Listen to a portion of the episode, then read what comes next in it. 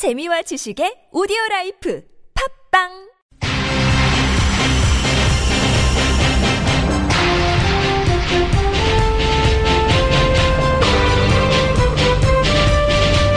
색다른 시선 김종배입니다.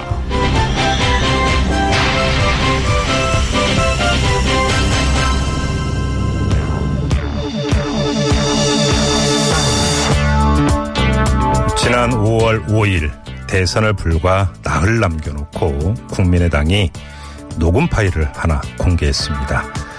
자신을 문재인 당시 후보의 아들 준용 씨의 동창이라고 주장한 사람이 이 준용 씨가 아버지의 힘으로 취업했다고 말하더라 라고 폭로하는 내용이었습니다.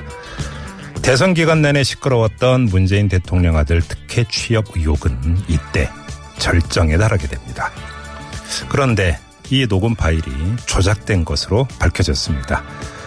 국민의당은 조작 사실을 시인하면서 막중한 책임감을 느낀다 이렇게 사과를 했습니다만 당원 개인이 조작한 것이라고 선을 긋기도 했습니다.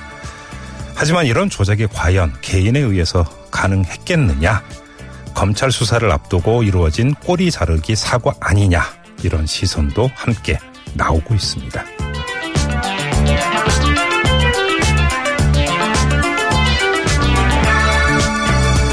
문준용 씨의 취업 특혜 의혹 조작 사건. 단순한 개인의 문제일까요? 아니면 당 차원에서 조직적으로 공작을 편 걸까요? 여러분은 어떻게 생각하십니까? 이 논란 잠시 후 자세히 파헤쳐 보고요. 색다른 시선 김종배입니다는 오늘도 우직하게 하루를 정리해 드립니다.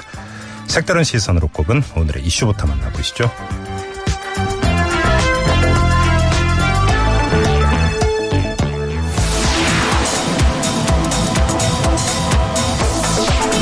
뉴스가 내일의 역사를 만듭니다. 강양구 기자의 Show me the 뉴스 2부에서 색다른 시선으로 고른 오늘의 뉴스를 보여드립니다.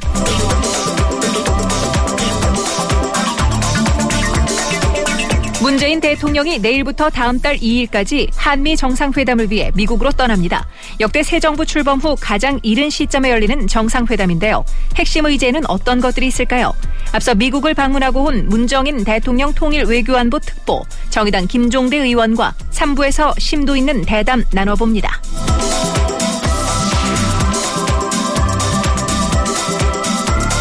한 건을 수사하더라도 국민들에게 감동을 주는 수사를 해달라. 윤석열 서울중앙지검장이 지난달 취임 후 검사들에게 이렇게 당부했습니다.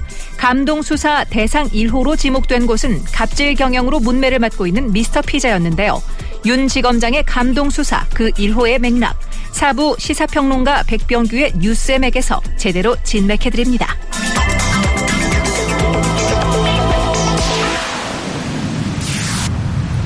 네. 방금 전 오프닝에서 말씀을 드렸던 이 제보 조작 사건 지금부터 자세히 파헤쳐 보도록 하겠습니다. 자, 먼저 더불어민주당으로 갑니다. 지난 대선에서 이 더불어민주당 가짜 뉴스 대책단을 이끌면서 이 아, 조작된 제보를 검찰에 고발했던 분입니다. 문용식 전 단장 연결합니다. 여보세요. 예, 안녕하세요. 네네. 입니다. 아무튼 그 사실이 밝혀졌습니다. 어떻게 받아들이셨어요? 예. 그 당시에도 이건 가짜 뉴스다 이렇게 직감을 했습니다만 이렇게 뒤늦게나마 이게 네. 밝혀져서 음. 정말 다행이라고 생각합니다. 그러면 당시로 돌아가서 이건 가짜다라고 직감을 했던 근거라고 할까요? 어떤 것이었나요? 아니 증거라고 제출한 것 자체가 너무 녹취록이 엉성했고요. 예. 전후 관계도 맞지 않았고 게다가 이제 음성 변조했고 음흠. 또 인터뷰한 사람의 신원도 공개하지 않았잖아요. 예, 예. 예, 그리고 그 당시에 이걸 공개하면서 기자회견을 하면서 어 언론에서 원하면 음. 이 인터뷰에 아, 이메일 인터뷰를 해주겠다라고 약속을 했는데 예. 그것도 지키지 않았거든요. 음흠. 그래서 그런 정황을 보면서 이건 뭐 명백히 가짜다라고 직감할 수가 있었죠. 음, 예. 그러면 너무나 허술했다 이런 말씀이시잖아요. 간단히 정리를 하면. 예. 그럼 이게 이제 그 표면적으로 이제 그 국민의당에서 제시했던 그런 증거를 가지고 표면적으로 봤던 부분 말고 예. 혹시 이게 어떤 연유를 거쳐서 어떤 과정을 거쳐서 이게 공개가 된 건지에 대한 조사 이런 건 안 해보셨나요? 그런 조사는 저희가 어, 직접 하기는 어렵고요. 예. 어, 그그 불과 뭐 두 달 전입니다만 지난 대선 때 가짜 뉴스가 얼마나 많았어요. 홍수였잖아요. 네네. 뭐 특히 문재인 후보 당시 후보가 1등 후보다 보니까 모든 가짜 뉴스가 이제 문재인 후보에 집중되었잖아요. 예예. 뭐 문재인 침해설이다, 뭐 문재인 공산주의자다, 예, 예. 뭐 등등 뭐 수도 없이 많았는데 네. 이게 선거 막판에 가면 음. 정말 대형 가짜 뉴스가 어디에선가 터질 거다 네. 이런 걸 예상을 하고 있었어요. 예 예. 그래서 그게 그런 대형 가짜 뉴스가 터지면 음. 이걸 이제 즉각 대응을 해야지. 예. 라고 대비하고 있었는데 네.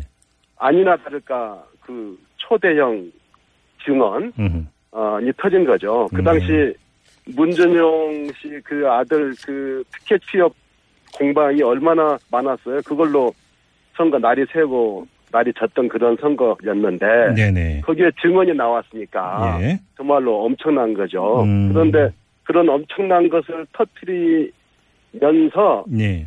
너무나 허술했던 거죠. 음. 이제 그 당시 그 정황을 보면 예예. 예.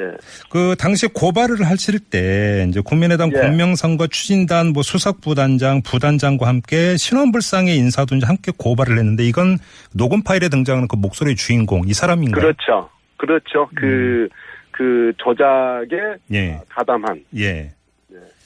알겠습니다. 지금 문영식 전 단장을 그 인터뷰에 모신 이유가 또 한편으로는 여기에 있는데요. 아무튼 이게 네. 조작된 사실은 밝혀졌지만 어떤 경위로 조작이 됐는지 그다음에 최고의 그러니까 그 최고 단계에서의 그러니까 지시자가 누구인지는 완벽하게 밝혀졌다고 볼 수가 없거든요. 자, 예. 국민의당이 그 스스로 밝힌 내용에 대해서는 어느 정도로 납득을 하십니까? 어, 그러니까 그 발표에 따르면 예. 일개 당원이 어, 당원이 그 제보를 받고 그걸 어, 저전 최고위원하고 상의해서 예. 어, 당 지도부하고는 아무, 아무 런 상의 없이 그냥 발표했다는 거 아니, 아닙니까? 네네. 예, 그런데 저희가 선거를 보면 선거가 그, 그야말로 총력전이잖아요. 네. 예민한 사건의 연속인데 하루에도 뭐 큰 사건들이 계속 터져 나와서 예. 그, 어, 급박할 때는 오전, 아침, 저녁으로 어, 본부장단 회의를 하고요. 그리고 아, 예. 상황실에서 모든 정보를 취합해서 분석하고 대응책을 만들고 그걸 가지고 본부장단 최고 지도부들 회의를 하거든요. 예. 거기서 음. 어, 긴밀한 논의를 하고 조직적인 대응을 하는 게 네. 일반적인 선대위의 운영 원리인데 음. 이런 중대한 어, 초대형 증언을 터뜨리면서 네. 어, 그런 본부장단 회의나 어, 선거 어, 선대위 최고 네. 지도부의 논의가 없었다 하는 것은 이건 상식적으로 어, 납득이 안 되죠. 아, 이- 그러니까 이 회의나 이런 그 단계를 거쳐 갔을 것이라고 보시는 겁니까? 아, 이, 이- 이건 뭐, 어, 그 선대위의 운영을 보면요. 예. 그런, 그런 사전의 보고는, 아, 필수적이다. 저는 그렇게 생각을 합니다. 그러면 이게 이윤미 씨하고 이준수 전 최고위원 단계에서 끝난 그런 사안이 아니다 이렇게 의심을 하시는 거고요. 그날 당시만 보면요. 예. 당일 기자회견을 했지 않습니까? 예, 예. 오후에 또 기자회견을 해요. 네. 그리고 그날 논평만 일곱 건을 쏟아냅니다. 예. 당이 총력 대응한 거죠. 음. 그런 총력 대응을 하면서 어, 지도부와 상의 없이 그 어, 독단적으로 예. 음. 어, 했다 하는 것은 그것도 어, 공명선거 대책 단장도 아니고 네. 그 부단장 이 음. 그렇게 독단적으로 했다 하는 것은 그건 네. 공당에서 있을 수 없죠. 음, 알겠습니다. 그리고 하나 더 여쭤볼 게 아까 그 증거라고 내놓은 그 녹음 파일이라는 게 너무 엉성했다고 말씀을 하셨는데 지금 또 하나의 네. 논란거리가 과연 이게 그 발표 내지 폭로 단계에서 검증이 왜 제대로 이루어지지 않았는가 바로 이 문제거든요. 자, 그러면 네. 검증을 해도 밝히기 힘들었던 게 아니라 얼마든지 검증할 의사가 있었다면 걸러질 수도 있었다. 이렇게 보시는 예, 겁니까? 예. 아니 그러니까 이 공당이라면 예. 국민의 세금으로 운영되는 정당이지 않습니까? 예, 예. 이런 이런 것을 하려면 어 선대위 최고 최고위층의 보고가 되고 거기서 심각하게 논의가 되고 네. 기본적으로 사실 여부를 검증을 하고 하는 예. 게 상식이지 않겠습니까? 예, 예. 그런데 그걸 어, 최고위에 보고도 안 하고 논의도 안 하고 사실 여부 검증도 않고 그냥 어, 그 당원 뭐 일부 그 부단장이 하는 얘기를 믿고 음흠. 그냥 어, 그대로 방치했다. 예. 이것은 공당의 아, 의무를 저버린 거고요. 네. 그리고 어찌 보면 그 미필적 고의가 있는 거죠. 그거 사실 여부를 검증 어 했을 때 혹시 뭐 아닐 수도 있잖아요. 예. 그러니까 뭐, 어, 일단 터트리고 보고 아니면 말고 이렇게 치고 빠지게 하는 그 전형적인, 아, 한국 정치의 좀 구태적인 수법. 음, 음, 예, 거기에 너무 익숙하게, 어, 행동한 게 아닌가 싶어요. 알겠습니다. 자, 말씀 일단 여기까지 듣겠습니다. 고맙습니다. 예, 고맙습니다. 네. 자, 지금까지 문용식 전 더불어민주당 가짜 뉴스 대책 단장이었고요. 이번에는 국민의당으로 가겠습니다. 박주선 비상대책위원장 바로 연결합니다. 여보세요. 네, 안녕하십니까. 아, 오늘 오후에 의총이 있었던 걸로 아는데요. 뭐 좀 그 중지가 모아진 게 있습니까, 위원장님? 아닙니다. 저희들 오늘 청은 네. 에, 좀 상상치도 못한 음. 정말 충격적인 일이 발생해 가지고 예. 그이 사건의 개요를 의원들에게 설명을 하고 예. 어제 제가 직접 당 대표로서 국민에게 사과하고 문재인 대통령 그 자제분 예. 조용 씨한테 사과했다는 그 경위와 과정을 아, 설명을 했습니다. 그러니까 설명 보고 자리였군요. 그러면 앞으로 어떻게 예, 해야 예. 될지 뭐 이런 걸 논의하는 자리는 아니었고요. 어, 모든 참여한 의원들이 네. 정말 넋을 잃을 정도로 어떻게 세상에 이런 일이 있을 수 있느냐. 음흠. 또 그리고 입이 열 개라도 할 말이 없다. 네. 무조건 검찰이 철저한 수사를 음. 요청을 하고 수사에 철저하게 네. 에, 대비 아니 저, 저 협조를 해야 된다. 음, 음, 그리고 진상조사팀을 꾸려가지고 음. 예. 검찰이 설령 예. 밝히지 못한 부분이 있다 할지라도 우리라도 더 밝혀가지고 음. 검찰에 자료를 넘겨야 된다. 뭐 그런 어, 이야기들이 대부분이었습니다. 알겠습니다. 위원장님께서 이 사실을 이제 국민 앞에 밝힌 게 어제 아닙니까? 그런데 네. 그 발표 말고요. 예. 당 내에서 보고를 받은 시점이 언제예요, 위원장님? 아, 월요일 날 아침 10시 무렵에 제가 보고를 받았는데요. 월요일. 어제, 예. 예, 예. 예. 어제 10시 무렵입니다. 오전 10시요. 예. 예, 예. 그런데 어제 러시아 국회의장이 네. 11시 반에 이 국회를 오게 돼가지고, 예. 에, 제가 의장단 일행, 일행으로서 그분들을 이제 환영을 하고. 오찬하고 또 여러 가지 뭐 이제 국회 환담을 하는 그런 계획이 있어가지고, 예. 에, 일정을 못 잡다가 오늘 음. 행사 2시 반에 마치고, 네. 에, 그 보고와 관련해 가지고 대책 수기한 다음에 제가 직접 국민께 사과를 하고 피해자에게 사과를 했습니다. 그러면 좀 여쭤보고 싶은 게 어느 단위에서 그런 관련 내용을 조사를 해서 위원장님에게 보고를 한 겁니까? 공명선거 대책 단장을 맡았던 이용주 의원에게 예. 지난 어, 토요일 날 이유미라고 한 그 당원이 네. 여수를 찾아왔다고 그럽니다. 음. 와가지고 사실은 검찰에서 자기를 소환할 것 같은데 예. 실상은 이렇게 이렇게 해서 음. 이게 증언이 조작이 된 거다. 예. 그래서 이용주 의원이 깜짝 놀래가지고 음흠. 어 자기 일요일 날 와서 이제 뭐 다른 이준서 최고위원이라든지 이런 사람들을 좀 만나가지고 예. 그 사- 사- 상황을 좀 파악을 해보고 네. 어 이유미 씨 진술 내용이 음. 자백한 내용이 사실로 판단이 돼서 저한테 보고를 한다고 월요일 날 보고를 했습니다. 그러면 위원장님께서 보시기에 이용주 의원이 이유미 씨로부터 이제 자백을 받은 토요일부터 위원장님이 보고를 받은 월요일 오전 10시까지 예. 충분히 진상조사가 된 상태에서 보고가 됐고 그래서 위원장님이 발표했다고 생각을 하십니까? 그건 뭐 진상 조사라기보다는 네. 이제 공명선거 단장으로서 이유미 씨로부터 이제 자복을 받고 네네. 이유미가 도대체 어찌 어떻게 해서 이런 일이 벌어졌느냐 네. 관계되 관계되는 사람들 알고 있었느냐 음흠. 하고 공명선거 단장 입장에서 확인할 만큼은 확인해가지고 네네. 저한테 이제 보고를 했다고 그렇게 이야기합니다. 제가 왜 이런 질문을 드린데 아마 그 취지 위원장님도 알고 계실 것 같은데 이유미 씨의 카톡 내용이나 이런 걸 보면은 본인의 어떤 그 단독 그 행위가 아니라 위에서 그러니까 예. 지시를 해서 한 것으로 이렇게 지금 카톡 내용이 나와 있거든요. 공개도 됐는데요. 예, 예. 어떻게 파악하고 그, 있습니까 이 내용은? 어, 오늘 그 이용주 의원이 예. 만일에 당에서 음. 어, 이유미 외에 다른 사람이 관여를 했거나 네. 이 관여된 내용을 은폐를 하거나 예. 또 꼬리 자르기 위해서 사건을 왜곡하는 일이 밝혀지면 네. 본인은 의원직을 사퇴를 할까 사퇴를 하겠다고까지 기자들에게 공언을 했습니다. 네. 근데 이제 이유미 씨가 그런 카톡 내용을 보냈다는 것을 저는 언론을 통해서 알았습니다만, 네네. 막 조사를 받는 입장에서는 음. 뭐 자기 에, 그 범죄를 뭐 합리화한다든지 어, 뭐 또는 또 동정을 좀 받기 위해서 예. 그런 변명을 좀 한 것이 아닌가 생각되는데 그것도 진상조사나 또는 검찰에서 명명백백이 밝혀야 할 부분입니다. 그러면 일반적으로는 행위에는 동기가 있기 마련 아니겠습니까? 엄청난 일인데 네네. 그럼 이유미 씨 네네. 단독 범행이라고 가정을 하고요. 그래야만 했던 이유가 뭘까요? 그럼 도대체? 글쎄 이제 저도 그 부분이 에, 도대체 이해가 안 가서 네. 도대체 이유미 자백이 사실이냐 네. 아니면 또 또 어떤 혼란을 주기 위해서 허위 사실을 좀 자백한 거 아니냐. 예. 그래서 제가 이제 이용주 의원에게 에, 여러 가지를 좀 물었더니 이용주 의원이 그래서 본인들 본인도 네. 그래서 이준서 최고위도 만나보고 나름대로 음, 음, 음. 정황을 좀 찾느라 네. 월요일 날 보고를 하게 됐다 그런 내용이었습니다.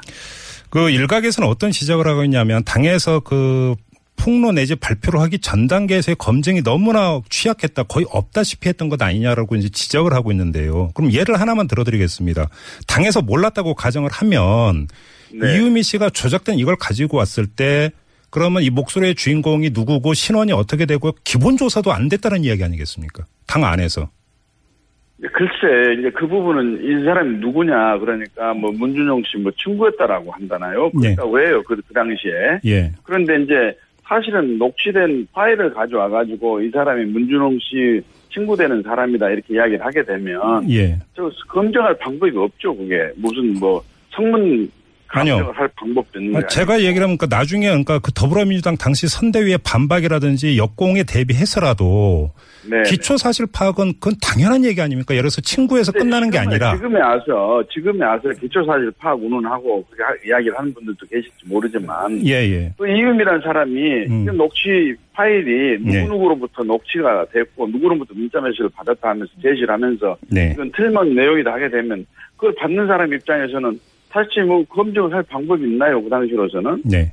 물론 물론 이유미가 거짓말 할 수도 있다는 측면에서 네. 수사에 버금가는 정도로 진상을 확인한 다음에 음. 이 파일을 사용하자 이렇게 했어야 맞다라고 지금에 와서 생각하면 그렇지만 네네. 그 당시로서는 거기까지는 저희들로서는 어, 기대하기 어려운 행동이 아니었나 어, 근데 좀 듣는 아무- 입장에서 볼 때는요. 이유미 씨는 당시 어떤 책임 있는 당직에 있던 사람도 아니고 그냥 당원이었을 뿐 아니겠습니까?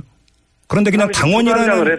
예 당원이라는 이유로 검증 없이 그걸 덥석받아서 발표한다는 게 상식적으로 맞는 걸까요? 거기 선거 캠프에 예. 어, 2030 위원회라고 있었다고 하는데 저는 예. 잘 모르겠습니다만 그 예. 부위원장으로 있었다고 그럽니다. 예. 예, 그래서 부위원장급으로 있었기 때문에 네네. 음, 예, 이용주 의원도 어, 그 공명선거 단장으로서 확인을 했지만 네네. 전혀 그 당시로서 의심의 단초를 찾을 수가 없었다 이렇게 이야기를 합니다. 알겠습니다. 그럼 두 번째 그 당에서 파악한 이준수 전 최고위원의 그 범행 가담 정도는 어느 정도로 파악이 돼 있습니까? 본인도 전혀 이 사실을 몰랐다. 이, 지금에서 알았다 이렇게 이야기를 한답니다. 전혀 모르니까 조작된 사실을 몰랐다. 네네네. 네. 음, 그러면 그 본인도 이유미 씨의 말이 진실이라고 믿고 그러면 공명선거 추진단으로 토스를 해서 발표하게 만들었다 이런 이야기입니까 그러면? 예, 예, 그렇습니다. 그런데 네. 이준서 최고는 그 참 청년으로서 네. 그 참, 아, 많은 젊은이들로부터 존경을 받는 그런 그 캐리어를 갖고 있는 사람입니다. 예, 예. 저희들이 볼 때 이유미, 이유미 씨가 이렇게 조작이 됐다 하는 내용을 이준서 최고위원한테 말할 이유도 없고 네네. 이준서 씨는 이유미가 그렇게 이야기를 하는데 의심을 해가지고 뭐 조사를 하고 그럴 만한 상황이 아니었지 않았나 저는 그렇게 생각을 합니다. 알겠습니다. 지금 저희 문자가 계속 들어오고 있는데요. 6579님이 인터뷰 듣는 과정에서 이런 지적을 해주셨는데 이용주 의원이 당시 대선 며칠 전 인터뷰에서 여러 명 확인을 했다고 그렇게 주장을 했다. 그럼 어떻게 된 이야기냐 이런 지금 문자를 보내주셨습니다. 그건 여러 명 확인을 누구한테 했다는 이야기인지는 모르겠는데요. 네. 뭐 그런 말을 했는지도 잘, 잘 모르겠습니다. 네. 그래서 저는 그 부분은 지금 처음 듣는 말씀이기 때문에 제가 아직 파악하지 못한 내용이거든요. 예, 예. 예, 뭐 알겠습니다. 검찰 수사의 목으로 남겨야 될 사안 같습니다. 알겠습니다. 그리고 지금 조금 전에 저희가 연결했던 문용식 전 더불어민주당 가짜 뉴스 대책단장의 주장에 따르면 선대위 네. 시스템이 있는데 자, 이 사안이라면 본부장단 회의에 보고가 됐거나 아니면 최고위층 회의에 이건 보고가 돼야 되는 사안이다 이렇게 주장을 했거든요. 제 부끄럽습니다만 네. 저는 그 당시에 뭐 선대위에 직접 참여를 했던 사람이 아닙니다만 네네. 지금에 와서 음. 대선 평가를 한다 한다고 지금 대선 평가위원회도 만들어지고 그랬는데 예, 예. 말이 선대이지 내부적으로 체계가 서 있지도 않고 또 부서마다 협조하는 그런 관계가 이루어지지도 못했고 네. 참 웃기는 웃기는 조직이었다 이런 생각이 좀 드는데 중, 중구난방 조직이었다라는 겁니까? 예예 그런데 네. 그래 뭐 중구난방이라기보다는 그렇게 예, 부서 부처끼리 부서끼리 협력하고 협조하고 뭐 네. 그렇게 검증을 하고 그런 치밀한 계획 속에서 이루어진 선대 활동이 아니었던 걸로 보여집니다 지금. 예. 예, 그런데 설령 지도부에 보고를 했다 치더라도 네. 보고했는지 안, 안 했는지는 그것도 뭐 검찰에 수사, 실제 수사를 할 겁니다만 네. 지도부가 밑에서부터 이렇게 사실입니다 하고 올라왔는데 네. 이걸 또 이것을 어, 브리핑을 하겠습니다 공개를 하겠습니다 하는데 네. 그걸 어떻게 수사하듯이 확인해 보고 어떻게 하- 하는 정도를 예, 지금에 와서 생각해 보면은 그때 좀 정확한 했어야 되지 않냐 하는 말을 할 수 있어도 그 당시로선 기대하기 어려웠던 뭐 주장이 아니었나 저는 그렇게 생각합니다. 아니 그러면 또한 가지 당일에만 그 국민의당이 이 문제를 폭로한 당일에만 논평이 일곱 건이 나왔는데 일곱 건이라는 논평이 당일에 쏟아진 정도라면 사 그러니까 내부에서 조직적으로 조율이 이루어졌다는 방증 아니냐 이게 문영식 전 단장의 주장 가운데 하나입니다. 어떤 논평이 일곱 개가 나왔어요. 이 문준용 씨 관련 이제 폭로가 이루어졌고요 국민의당에 의해서 물론 조작된 증거였습니다만 그 뒤에 아, 논평이 일곱 건이나 나왔다는 것이죠 당일에. 저, 저희들도 저희들도 네. 그런 내용이 브리핑이 되게 되면 네. 뭐 공보실에서 뭐 대변인 여러 사람인데 그런 사람들 인용을 해가지고 음. 논평을 하고 그런 거기 때문에 예 예. 어, 소스는 하나입니다. 음. 이유미 씨가 발표했던 그 테이프가 진정하다는 전제하에서 예. 이 사람이 활용하고 저 사람이 이용하고 그런 거죠. 음흠. 알겠습니다. 하나만 더 여쭤볼게요, 위원장님. 네, 많이 네. 곤혹스러우실 것 같긴 합니다만, 근데 좀 그, 네, 그러니까 확인해야 될 건 확실히 확인을 해야 돼서 좀 여쭤보는 건데. 네, 자, 네. 자, 그러면 그러니까 그 당 안에서 이게 조작된 게 몰랐다고 그러면 그렇다 치더라도, 그럼 이게 발표되는 과정에서 그러면 바로 이게 공명선거 추진단으로 가서 그러니까 부단장이 발표하는 이런 단선적인 과정 이외에 다른 루트나 다른 갈래의 시도는 전혀 없었습니까? 확인하셨습니까, 없었- 그거? 없었다고 그럽니다. 없었다고 그럽니다. 확인하고 지금 말씀하시는 겁니까, 위원장? 아니 저는 요 문제에 대해서 이 유미란 사람은 말을 그 당시로서는 의심을 전혀 안, 했, 안 했고 공면 선거, 선거 대책 단장 네. 그 다음에 부단장 또 뭐 등등 몇 사람이 이렇게 이유미를 상대로 어떻게 해서 이거 어 저 파일을 어, 얻게 되느냐 진술하는 사람이 누구냐 이런 걸 물었는데 예. 너무 자연스럽게 이야기를 했기 때문에 네. 전혀 의심을 하지 않았다 그 이야기를 제가 들었다는 이야기입니다. 그러면 다른 루트를 통한 어떤 그 발표 시도도 전혀 없었다라는 말씀이신데요. 그러면 좀 납득하기 힘들고 상식적으로 의문이 따라붙는 다른 게 루트를 통한 다른 다른 루트를 통한 어, 발표 시도란 말씀을 제가 이해를 못하겠습니다. 아, 무슨 이야기냐면 이런 지적이 나오지 않습니까? 발표 내지 폭로의 주체가 당시 네. 의원급도 아니었고 본부장급도 아니었다. 그러니까 근데 지금 부단장이었다니까요. 예, 국민의당 입장에서는 상당히 총력을 기울여서 이걸 그러니까, 그러니까 폭로 내지 발표를 한 것인데 그러니까 선대위 내에서의 어떤 체계를 볼 때 레벨업을 해가지고 발표 주체를 바꿀 수도 있지 않았느냐라고는 어떤 지적이 나오지 않습니다. 아, 그거야 공명선거 대책 단장이 네. 주무 어, 부서의 장인데 네네. 그 사람 책임하에서 음. 검증을 나름대로는 하고 그다음에 내가 이, 예, 다른 일정이 있기 때문에 예, 부단장이 예. 발표를 하시오 하게 되면 음, 내부적인 그 발표의 그 과정은 네. 의심할 여지가 저는 없다고 생각됩니다만 네. 그러면 아무튼 좀 종합 정리를 하면 당 차원에서는 지금 이유미 씨와 이준수 전 최고위원 그 두 사람 이외에 연루된 사람은 없는 것으로 파악이 된다. 이렇게 받아들이면 됩니까? 위원장님? 어, 그렇습니다. 뭐, 뭐, 이, 이 최고도, 네. 이준석 전 최고도, 연루란 말씀이, 그 뭐, 이유미 씨가 이렇게 증언을 조작했다는 내용을 알았는지 여부에 대해서는 네. 저희들에서는 아직까지는 알 수가 없고요. 본인은 전혀 그런 일이, 어, 알지를 못했다고 이야기를 하고, 이유미도 이준석 씨는 전혀 알 수가 없었을 거라고 이야기를 하니까. 네네. 근데, 네, 그런데 그 부분도 역시 검찰에서 명명백백하니 밝혀달라 음. 하고 저희는 엄정한 수사 촉구를 하고 있습니다. 알겠습니다. 아무튼 이 문제가 불거진 후에 위원장님이나 다른 분이 안철수 전 대표하고 관련 이야기 좀 나눠보신 적이 있습니까? 없습니다.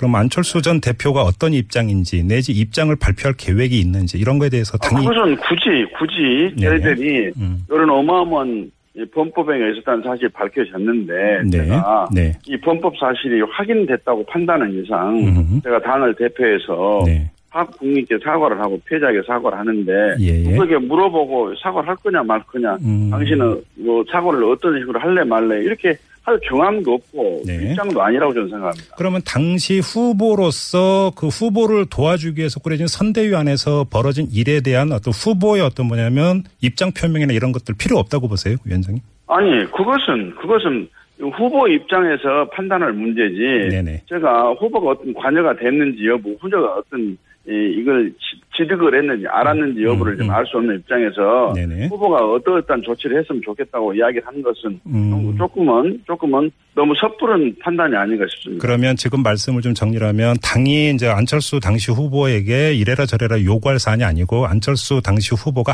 알아서 판단할 문제다. 이렇게 이해를 하면 되는 겁니까? 어, 저는 그렇게 생각하고 있습니다. 알겠습니다. 그리고 이제 뭐 수사를 하게 되면 네네. 저희들은 성역 없이 지휘 고하를 막론하고 네. 엄정한 철저한 수사를 해달라고 요청하고 있고 당 차원에서 도울 수 있는 일은 처음부터 끝까지 어떤 일이라도 돕겠다 이렇게 이야기를 하고 있기 때문에 음. 네네. 수사 결과를 좀 지켜봐 주십시오. 마지막으로 이 점을 좀 여쭤볼게요. 위원장님을 비롯해서 여러분이 특검 주장을 하셨는데요. 그러니까 이 저는 그, 특검을 주장한 바가 없습니다. 어, 그 위원장님은 특검 주장한? 바는 없고 예, 아니고 네네. 일부 의원들이 방송에 출연해서 예, 예. 지금 요 증언을 조작한 이 문제에 대해서는 음. 국민의당이 책임을 지고 검찰 수사에 따라서 어떤 조치라도 달게 받아야 되, 되지만은 네네. 지금 문재인 대통령 아들 제, 어, 준용 씨의 음, 취업 특혜와 관련된 본질적인 내용이 아직 의혹이 사라지지 않고 있기 때문에 예. 특검을 하자고 하는 의원들이 몇 분 계셨던 모양이에요. 예. 근데 저는 특검을 어, 마다할 이유도 없지만 지금 이 시점에서는 우리가 관여된 그 문제가 명명백백하니 가려진 다음에 주장을 해도 늦지 않다. 오히려 이걸 물타기 한다고 저희 사과 사과를 음. 액면 그대로 받아들이지 않고 음. 이 자체를 어, 또 달, 다른 달리 받아들일 가능성도 있기 때문에 지금은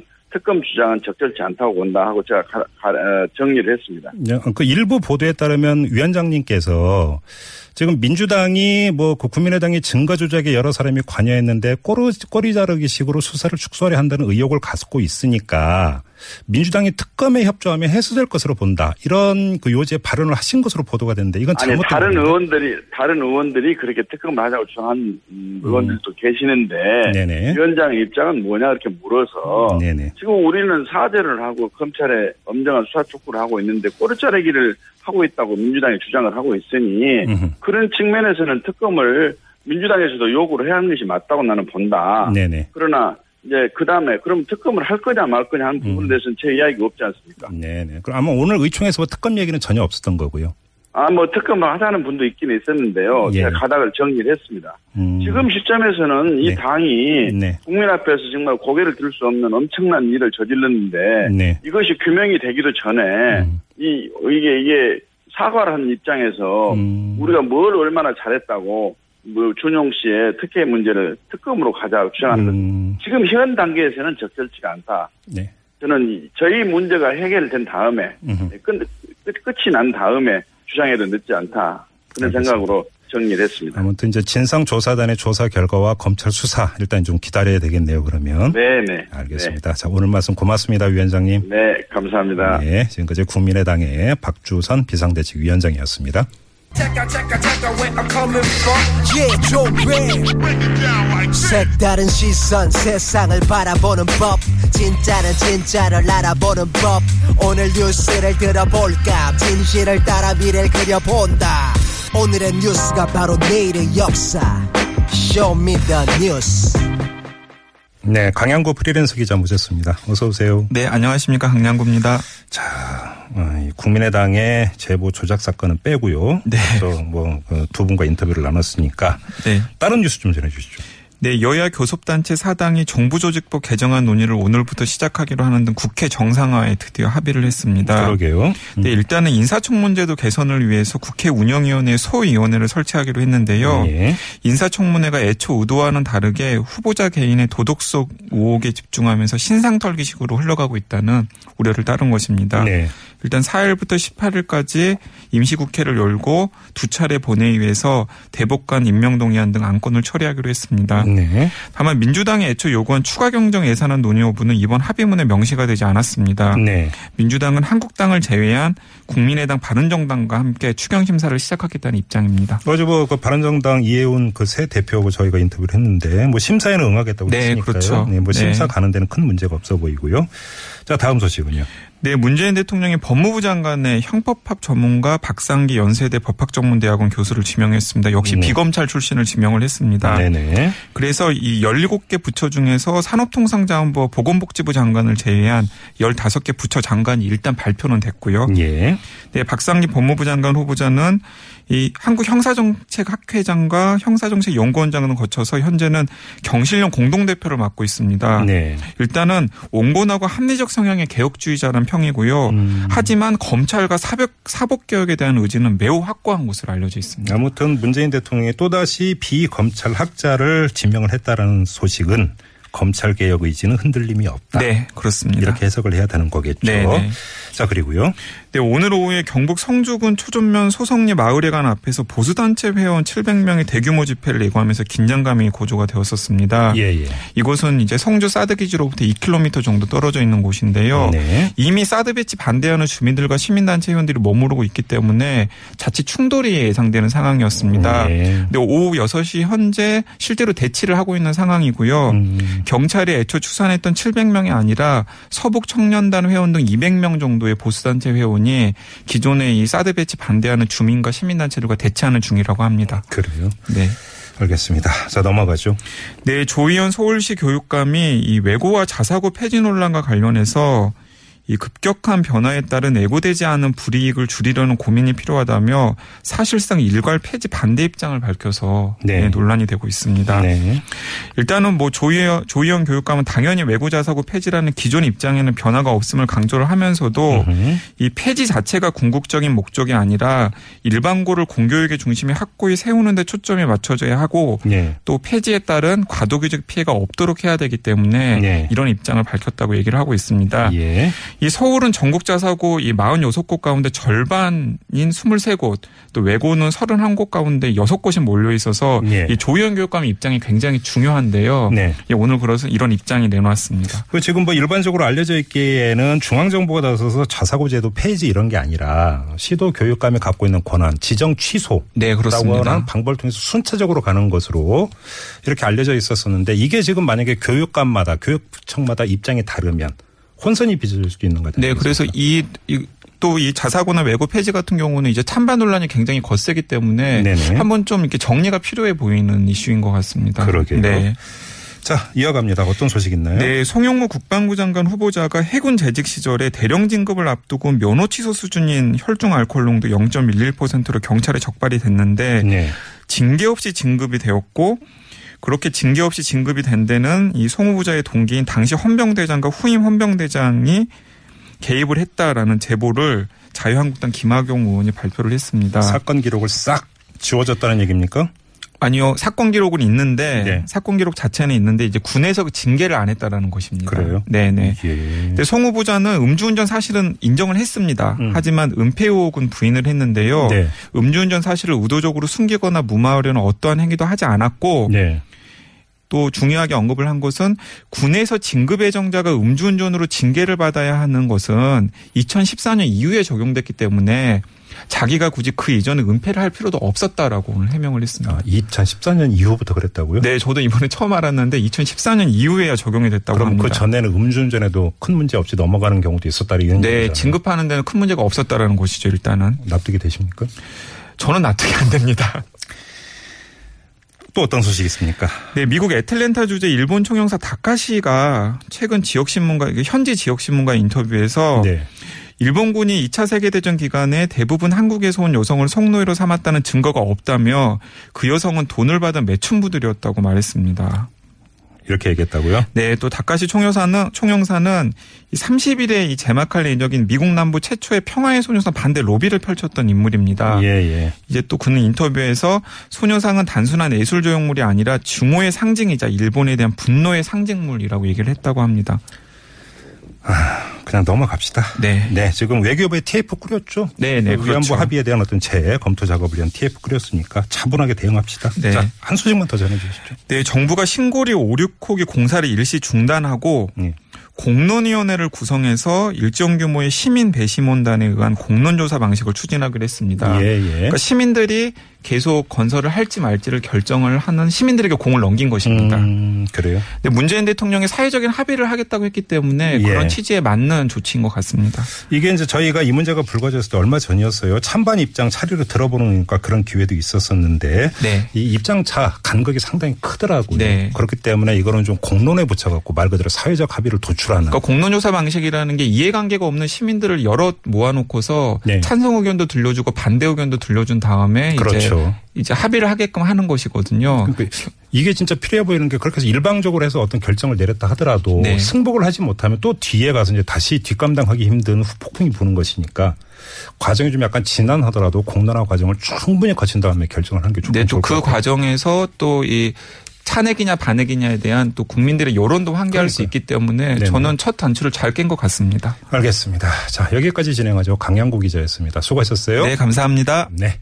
자, 이렇게 색다른 시선 김종배입니다. 2부 마무리하고요. 잠시 뉴스 들으시고 7시 6분 3부에 돌아오겠습니다. 3부에서 아주 특별한 어, 대담 지금 마련되어 있는데요. 잠시만 기다려 주십시오.